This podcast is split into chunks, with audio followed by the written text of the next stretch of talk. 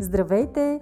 Ние сме Ваня Висарионова и Маги Пашова, а това е подкастът Мама говори, в който си говорим за всички вълнуващи теми от света на една майка. Бременност, раждане, възстановяване след раждане, хранене и движение, отглеждане на деца, управление на стреса, грижа за себе си и много други. Приятно слушане!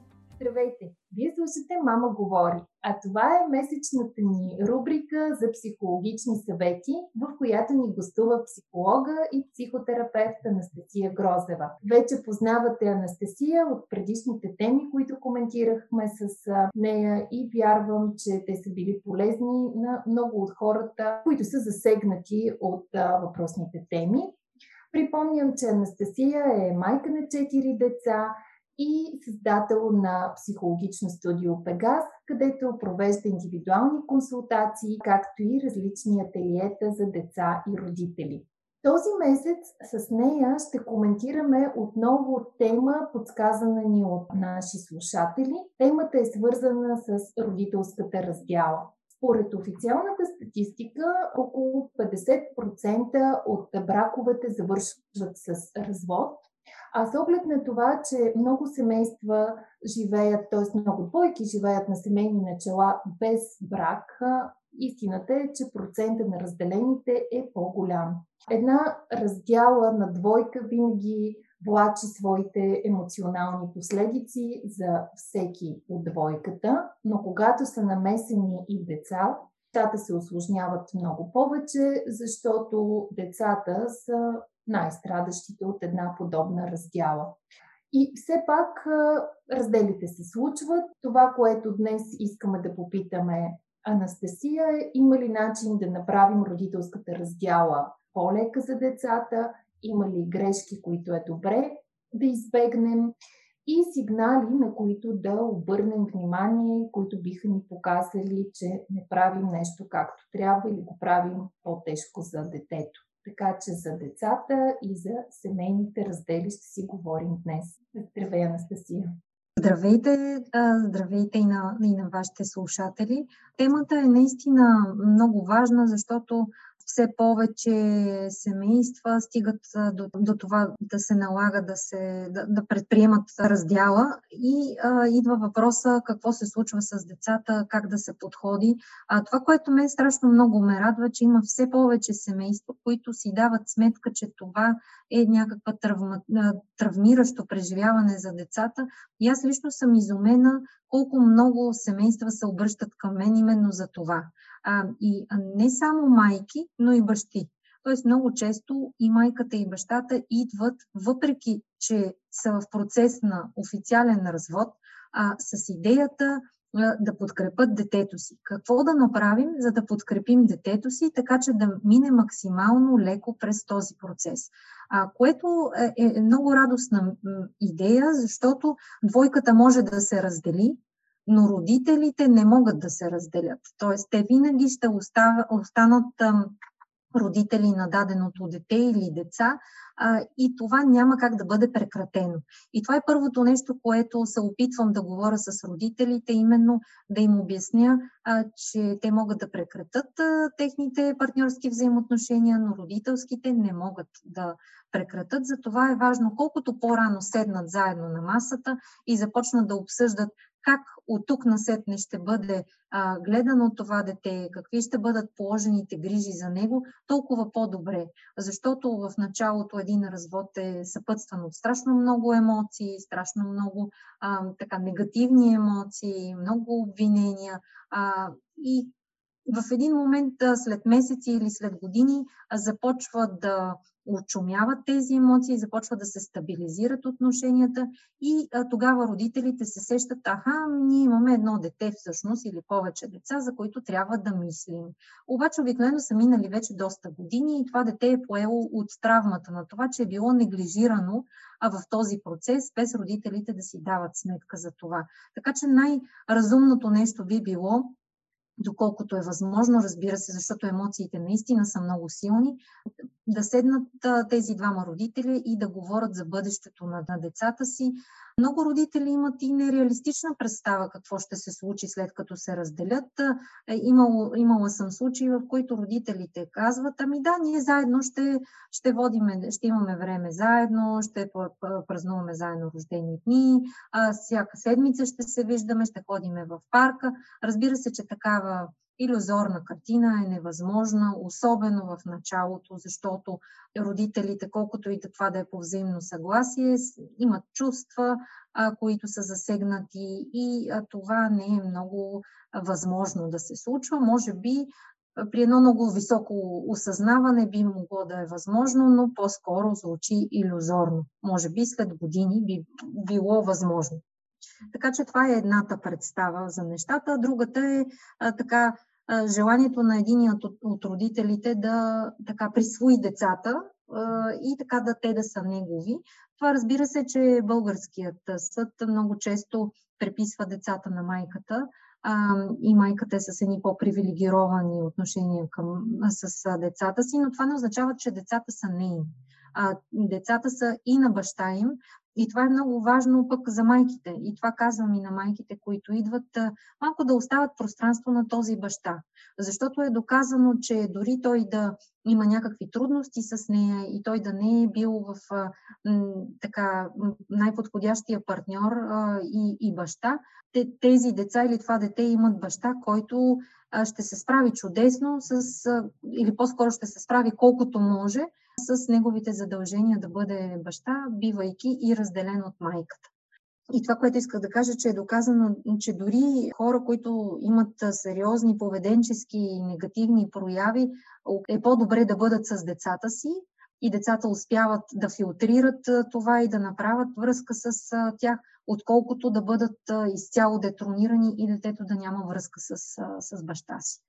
Тоест, това е една от сериозните грешки, които се точно така. Единият родител се опита да откъсне детето от другия или а, говори неуважително за другия родител, настройва детето срещу него.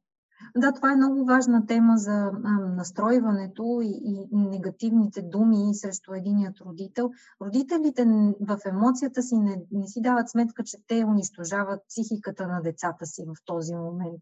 Защото детето иска да бъде лоялно и на двамата си родителя, и на майка си, и на баща си. Детето е толкова крехко а, в това, че все още не е сформирана личност, а, че когато единият родител си позволява, или не само единият родител, близките на единият родител също, също си позволяват да коментират негативно неприсъстващият родител, това може да създаде сериозни травми в детето. Защото неговият собствен образ бива нарушен, защото моят образ е свързан с моята майка и моя баща. Така че, когато единия говори срещу другия, тогава се получава едно силно вътрешно разкъсване. А, така че това, което трябва да се случи още преди да, да стане развода а, или раздялата съответно, родителите да си така един пред друг да, да се опитат да си обещаят да не коментират, да не се коментират един друг пред детето. Това не означава, че те не могат да се изливат негативните емоции със свои приятели, близки, роднини и така нататък, но да се стараят да пазят психичното здраве на детето си. А това означава пред него да пазят образа на този баща или на тази майка а, и да се опитат да говорят добри неща за нея или него, макар че е трудно. Отворя една скоба и да. също това въжи не само за разделените двойки, а и за двойките, които живеят заедно, нали така? Абсолютно, абсолютно веднъж съм била свидетел и винаги ми е било много мъчно а, на ситуации, в които семейства, които са заедно, единият родител говори неуважително за другия пред а, детето. Последната такава сцена, която много ми се отпечата в съзнанието, беше в една хижа в планината. Бяхме с, с децата и аз седя с малките в предверието на хижата, влиза едно семейство, майка, баща и момиченце, бащата някъде отиде и майката започна да баща ти такъв, баща ти унакъв пред детето. Аз след това се сдържах да не направя забележка на тази жена, че крайна сметка, дали тя си го избрала този мъж, тя ще с него, няма никакво право да го обижда така пред, пред дъщеря си. А, да всъщност това, за съжаление, се случва много често и в двойки, които, семейства, които не са разделени и може би не си дават сметка а, родителите, майката или бащата съответно, какъв отпечатък остава върху детето това да говориш неуважително за неговият съответно друг родител. Точно така. А, това поставя под съмнение самото дете то започва да се, да се чувства виновно, започва да има усещане за недостиг. Нещо, нещо ми липсва, нещо, нещо ми трябва още, за да бъда цялостен. А, защото а, образа на майката и бащата са много важни. А, тук трябва да се отбележи, че включително близките на роднините на на майката и на бащата трябва да бъдат много стрикно инструктирани да не коментират другия партньор пред детето, което аз лично наблюдавам като честа практика в българското семейство. Родителите на единия така да си позволяват да коментират колко е зле майката или бащата. И това е много тежко за понасяне за детето.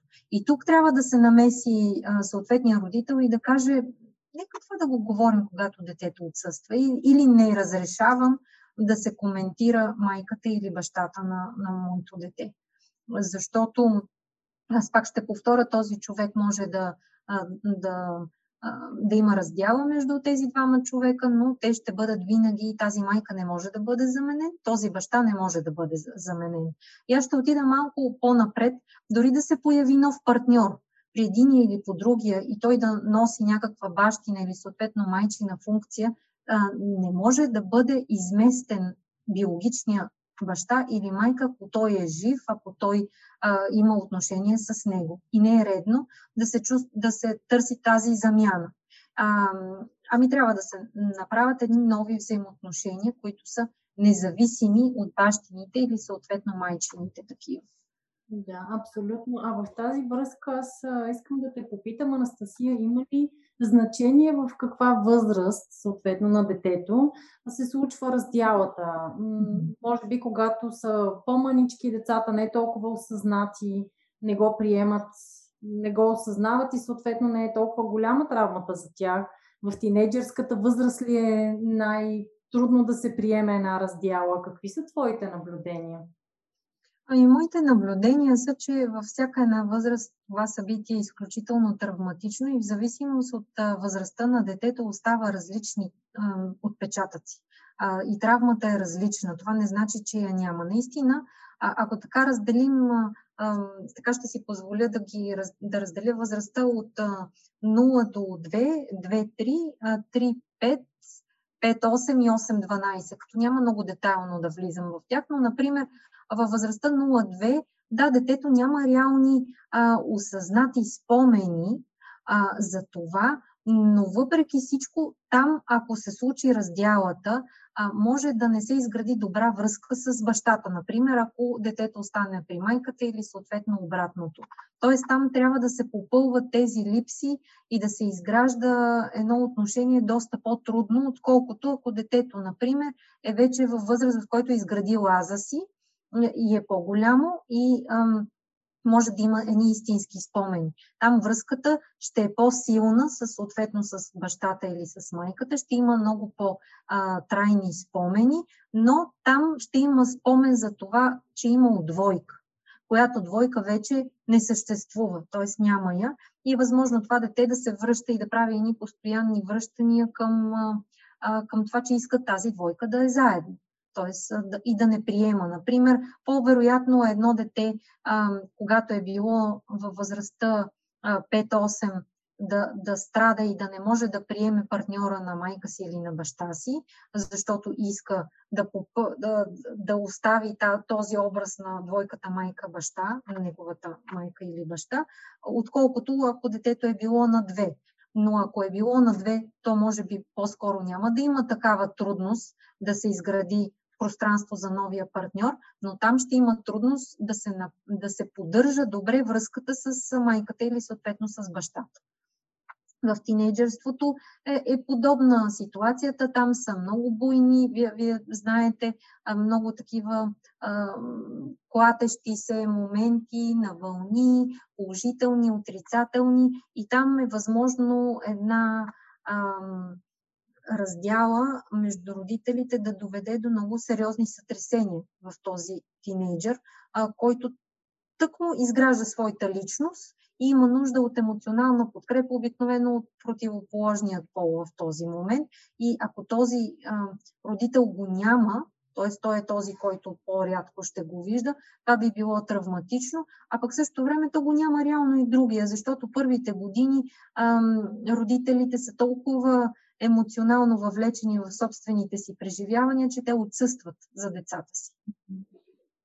Така че той ще загуби за известен период от време и двамата си родители. Така че аз мисля, че абсолютно всяка възраст има в себе си много сериозни а, трудности, които трябва да мислим. Те могат да бъдат а, компенсирани, преодоляни, не напълно, а, но си имат своите а, трудности. Например, възрастта между предтинейджърската възраст 8-12 е характерна пък с това, че децата точно са в фаза на изграждане на навици относно ученето, започва процес по обичане на ученето, това да желаеш да учиш, там може да има разместване в желанието за учене, например. Т.е. детето може да не иска да, да, да, да ходи на училище, да учи, може да има затруднения да направи връзки с другите. А, или пък а, да, да смята, че след като тези взаимоотношения са се разпаднали, ще се разпадне всичко, с което се захване. А, най-опасна не мога да кажа коя възраст е. Възрастта пък между, между 2 и 3 е сформирането на аза също е много деликатна, защото там пък детето те първа изгражда своя аз, има особена нужда от помощ и от подкрепа от страна на родителите си, а както казахме, те малко отсъстват в този момент. Така че аз мисля, че тук помощта на на близки, роднини, а, там лели, чичовци, баби, дядовци е много основополагаща. А, и това детето да може да си почине малко от тези емоции, които, които не могат да бъдат спряни. Няма как да бъдат спряни. А в тази връзка ти какво препоръчваш да останат родителите заедно, дори вече да са емоционално разделени, да останат заедно заради детето или да се опитат да направят раздялата поносима за всички? Не мога да дам такъв, такава насока, защото и двете биха. Mm-hmm. Да, много индивидуално и много е различно докъде е поносимо на родителите а, да бъдат в тези отношения. За децата те, за тях е най-добре майка им, баща им да са заедно и някакси те могат да преминат през всичко това, което е трудност в техните отношения и те винаги запазват един, една носталгия по взаимоотношенията между майка и баща им, без значение какви трудности е имало. Но ако една майка или един баща им е толкова непоносимо и непосилно да живеят с партньора, токсичността, която ще остави след себе си това, е, би могла да бъде наистина много пагубна. Много възрастни клиенти и пациенти, които идват при мен, споделят истории за техните родители, как са мечтаели тези родители да вземат най-накрая да се разделят, ама те, ето, не се, не се разделят. така че наистина е много индивидуално и различно и не мисля, че трябва всеки да гледа неговата история каква е и, и спрямо нея да, да... Аз не мисля, че някой би могъл да остане в взаимоотношения, ако му е толкова непос... непоносимо да живее. А, по-скоро би... Да. Има и такива случаи, но наистина е много, много индивидуално. Но генерално, ако една връзка не може да се санира и а, тотално нещата между двамата партньори са приключили и за детето е по-добре а, те да бъдат разделени, а не да остават заедно в името на детето, но излъчвайки тази. Да. В името на детето не трябва да е, е в никакъв случай мотив за взаимоотношенията между партньорите. Защото тогава е възможно детето да стане жертва на техните разочарования, на техните на тяхното нещастие включително, ако те го възприемат по такъв начин. А за самите деца, каза, те изживяват по различен начин в зависимост от а, възрастта. Нормално е да страдат и това е в границите на някакво здравословно, да изпитват негативни емоции. Кога минаваме границата на здравословното, за какви поведенчески модели е добре да следят родителите и да осъзнаят, че детето преживява прекалено тежко травмата от тяхната раздяла и че отключва някакви състояния, при които вече трябва да потърсят помощ. Аз бих разгледала нещата в двете крайности. Едната, ако детето е прекален голям помощник на родителите си, защото има такива случаи. Родителите много се гордеят с тези деца, защото а, ето той ми помага или тя ми помага, изслушваме, насреща е. А, родителите трябва да избягват да се опират на, на децата си в такива моменти, изглед, особено ако детето е по-голямо, из, иззвучи примамливо и а, се случва да се прекрачи тази, тази граница. В такива случаи детето изглежда, че се справя т.е. то създава едно, един образ на, на справящо се, на компетентно, на, на дори изглеждат по-скоро като възрастни тези деца, отколкото като деца. А това трябва да ни е аларма, че това дете не си позволява да бъде, да бъде дете, защото в противен случай ще рухне целият му свят. И тогава трябва да сме много деликатни към, към него, а другият, друг, другият, другата крайност е деца, които се затварят до такава степен, че спират да, участват активно в живота си, спират да им носи удоволствие срещата с приятели, излизането, т.е. с страничните занимания, които имат, започват да имат проблеми в ученето, спада в в резултатите в ученето също са много а, така говорят. Например, дете, което се е справило отлично, изведнъж започва много слаби постижения да има, т.е. желанието му за учене е рязко намалено. Това означава, че то страда, т.е. че в момента е в силно страдание.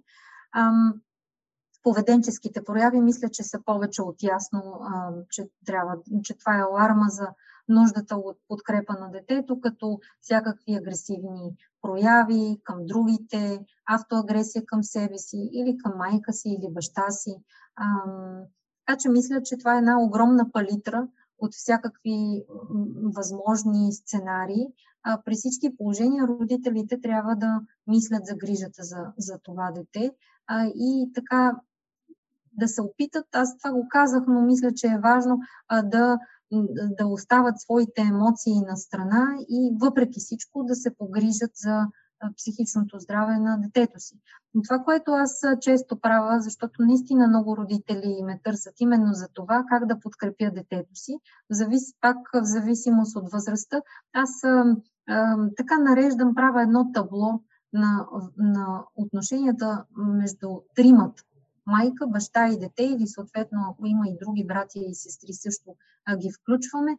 Това го правим с цел, а, носят се снимки, правиме табло, в което детето се сеща за различни важни моменти, през което е преминал. И това табло а, съветвам родителите да седи в стаята на детето известно време, защото това му дава едно усещане за цялостност. За това, че а, това, което е преживяло в миналото, винаги ще бъде част от а, неговата психична структура, и ще му носи, и това ще бъде някакъв, някакъв трегер, нещо на което винаги ще може да се облегне.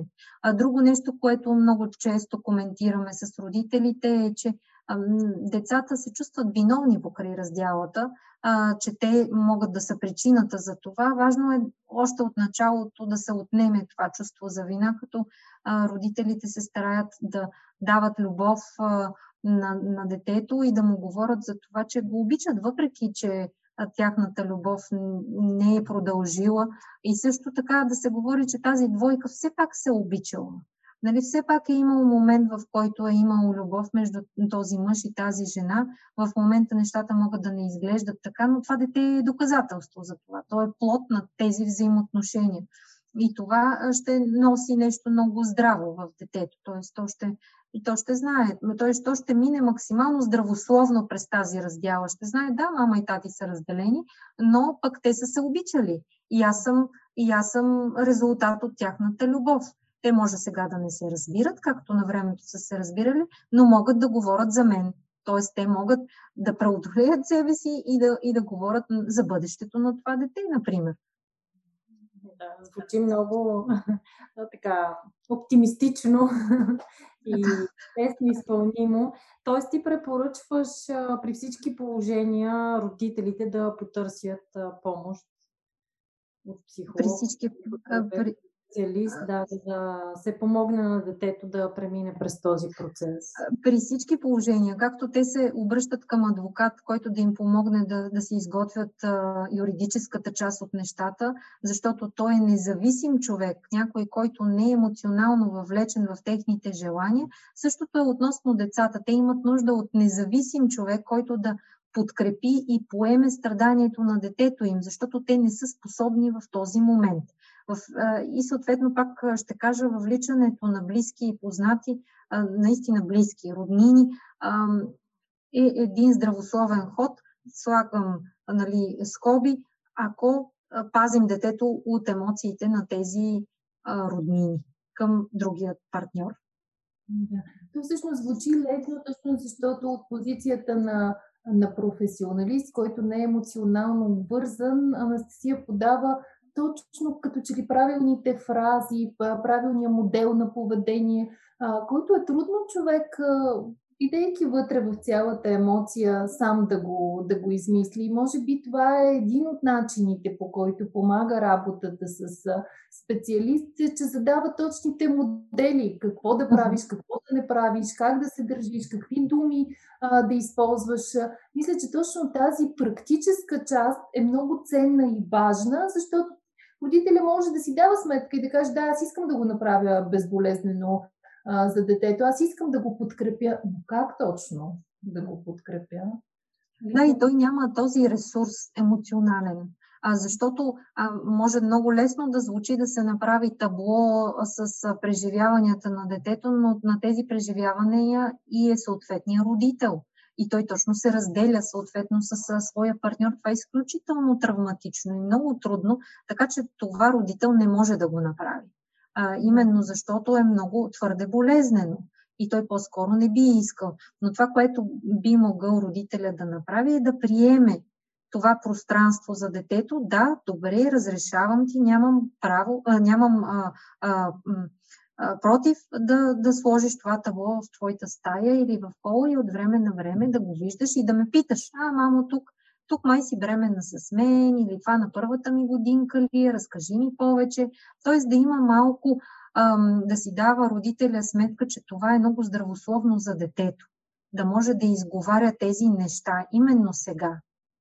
Да, това е нещо, което изисква от една страна информираност, от друга страна емоционална зрялост, за да го допуснат родителите. Обнадеждаващото е, както казах в началото на, на разговора ни, че все повече родители стигат до тази емоционална зрялост. Тя всъщност говори за емоционална зрялост на обществото ни. Точно така. Да. А има ли значение детето при кой родител ще остане? И примерно, ако е момченце, съответно да остане с бащата, ако е момиченце, да остане с майката. Зная, че пак е много индивидуално, в зависимост от това доколко се разбира детето с родителя, но има ли така някаква препоръка, която би могла да дадеш? Или, извинявай, само да допълня също така въпроса, според теб дали е здравословна тази практика? Една седмица детето е при мен, една седмица е при теб. При всички положения наистина е индивидуално, защото случай със случай не е еднакъв. Понякога майката може да е тотално в в психически недостиг за това да се погрижи за детето си, тогава би било в пъти по-добре детето да е с един здрав психично човек, например.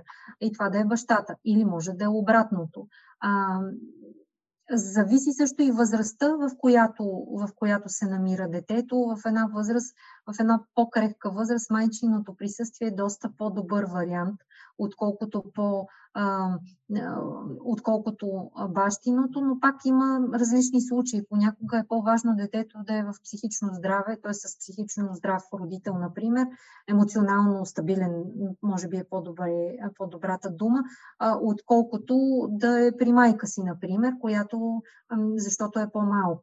А, така че не мисля, че а, има правилен отговор. При всички положения майчината любов и грижа, ако майката е адекватна, е, е не случайно така. Ние сме доста консервативна страна от тази гледна точка, в сравнение с други държави, а, в което има някакъв смисъл. Това да, да се пред българския съд а, по-често да преписва правата на, на майката, има нещо много традиционно в него а, и има някаква логика в това, а, именно защото майката може да даде тази а, тази емоционална подкрепа и грижа на детето си. Но аз искам отново да кажа, че е изключително важно присъствието на бащата. Изключително важно е той да има а, активно участие в порастването на детето си, колкото и да не го харесва майката, колкото и трудности да е имала с него, какъвто и да е той, т.е. колкото и а, трудности да има с него. И а, относно това поделено родителстване, което е много модерно, така много а, все повече, така доколкото съм информирана, все по-често а, българския съд разрешава подобен тип родителстване, докато а, преди години това беше абсолютно е, някакъв, така, някаква фантастика, а в момента все по-често се случва. Но аз искам да, да говорим пак, това е едно удобство за родителите при всички положения. Но доколко е удобство за детето е друг въпрос, защото една такава смяна постоянна от седмица за седмица за детето е доста трудно за неговата, за това да се адаптира добре в живота. Представете си вие като възрастни, как бихте се чувствали една седмица да сте на това място е, и да е това да е вашия дом и след една седмица изведнъж да се смени всичко. Тоест, дори за един възрастен човек с изградена психика, това е доста трудно за овладяване. Изисква страшно много механизми, с които да се справи човек. А, така че аз разсъждавам тук малко по-традиционно в, в полза на детето, а, че е един родител, при който а, детето да е по-постоянно и, и евентуално а, отново да, другия родител да има контакт с него, да прекарва съботи, недели, да прекарва някакъв ден от седмицата, е по-добрия вариант, отколкото тази постоянна а, така динамика, но пък ако се спрат родителите на този вариант, е хубаво по време на почивки и по време на вакансии да може да има също някаква балансираност, т.е. детето да има по-дълго време с този родител, който по принцип не прекарва достатъчно време.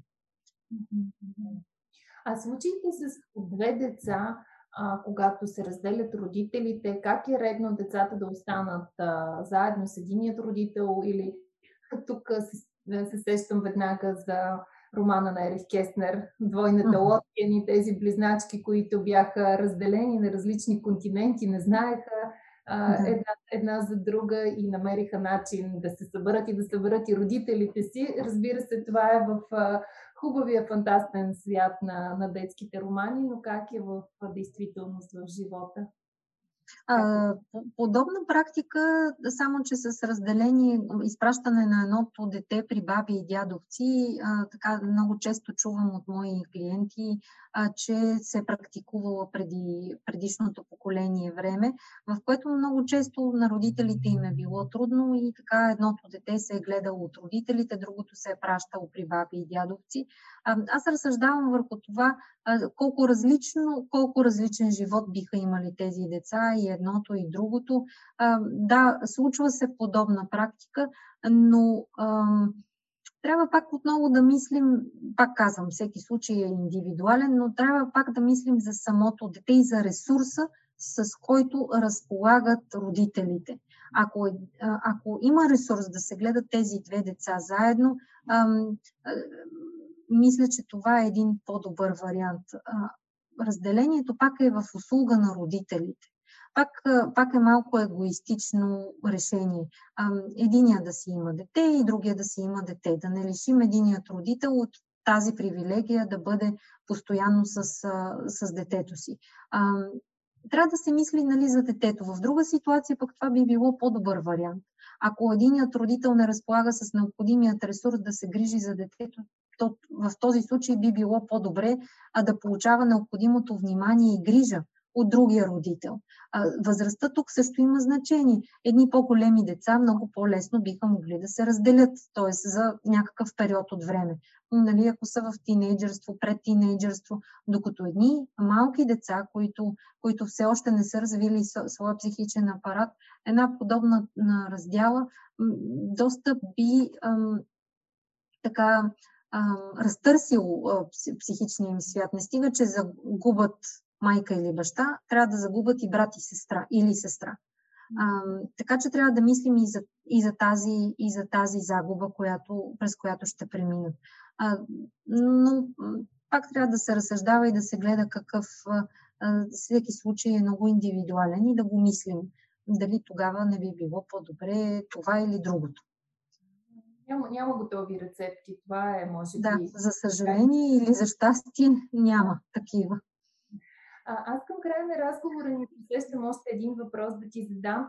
А, вече казахме, че нищо не трябва да се прави с а, оправданието, че го правим в името на детето, да не се опитваме да запазим една приключила връзка в а, името на детето, защото го натварваме с а, ненужна емоционална тежест. Какво ще кажеш за случаите, когато а, по-често майката, но може би при бащите има такива, а, отказват да потърсят нов партньор и решават, че ще живеят а, сами. Много хубав въпрос. Много хубав въпрос, защото а, това повдига, а, повдига темата за желанието на детето. А, това, което е ценно в двойката като такава, е, че когато нещата се случат добре, е, че детето бива изхвърлено в един момент от двойката. Тоест двойката, така мъжа и жената се отново се връщат и се капсуловат като двойка, казвам в най-добрия случай, и детето живее извън тази двойка, което е изключително здравословно за психичното развитие на детето когато двойката остане отворена, т.е. това може да е в брак, може да не е в брак, няма значение, и там остане пространство единият родител да се свърже с детето и някакси двойката да не функционира, това е изключително пагубно за детето. Така че тази, този мотив няма сега да търся партньор, за да, за да се грижа за детето, за да му спеста разни неудобства, защото наистина появата на нов партньор е свързана с, страшно много неизвестни трудности, изграждане на едни отношения с един нов човек, който той си носи също някакви свои си специфики. А, така че този, този мотив а, да, да спеста на детето, всъщност прави детето, как да кажа, емоционална жертва на този родител.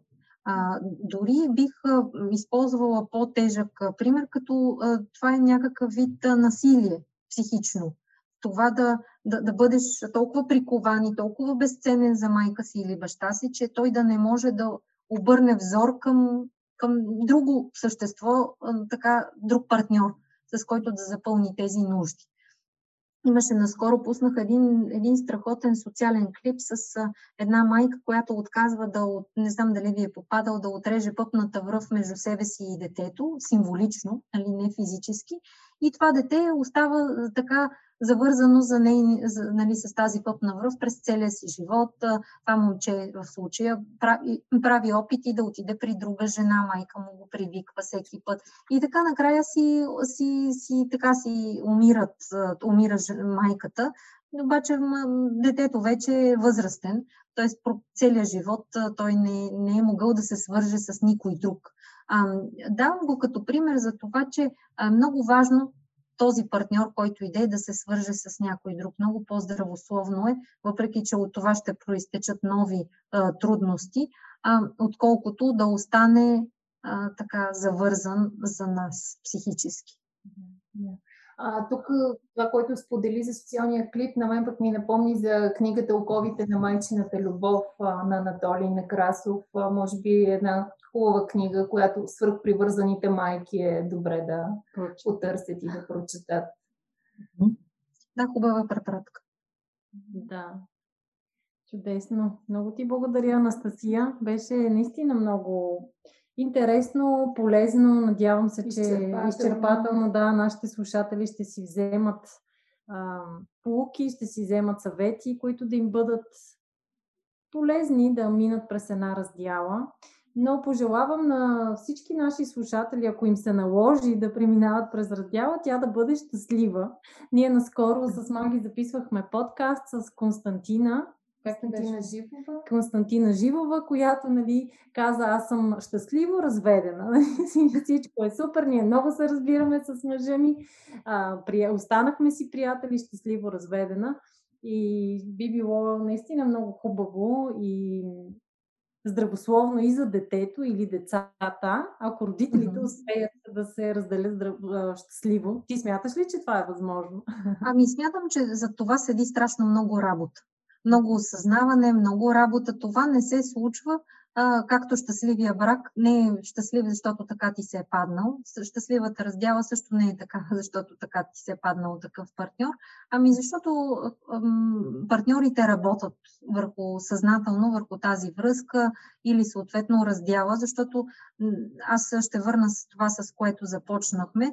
Това, че двама човека се разделят, не означава, че ще спрат комуникация и общуване един с друг, когато имат деца. Напротив, това ще остане винаги нужда а, и колкото по-рано се осъзнае тази необходимост, толкова по-добре. Да. И последно само, просто сега се сетих, сигурна съм, че това е една грешка, която родителите много често допускат да използват децата като средство за комуникация, защото ти, ти, ти каза, те продължават да общуват и това е много често срещно. Кажи на баща ти или кажи на майка ти. Моля да. те, твърди, че това е много грешно. Да, абсолютно. Трябва да се, да се мисли за децата и трябва да, се, да, да, да ги пазим от нашите желания, нужди и емоции. И в този конкретен случай също хубав завършек. Анастасия, и аз ти благодаря за това, че участваш в Мама говори и даваш тези толкова полезни съвети по теми, които вярвам, че са изключително важни, засягащи семейството, засягащи цялото ни общество.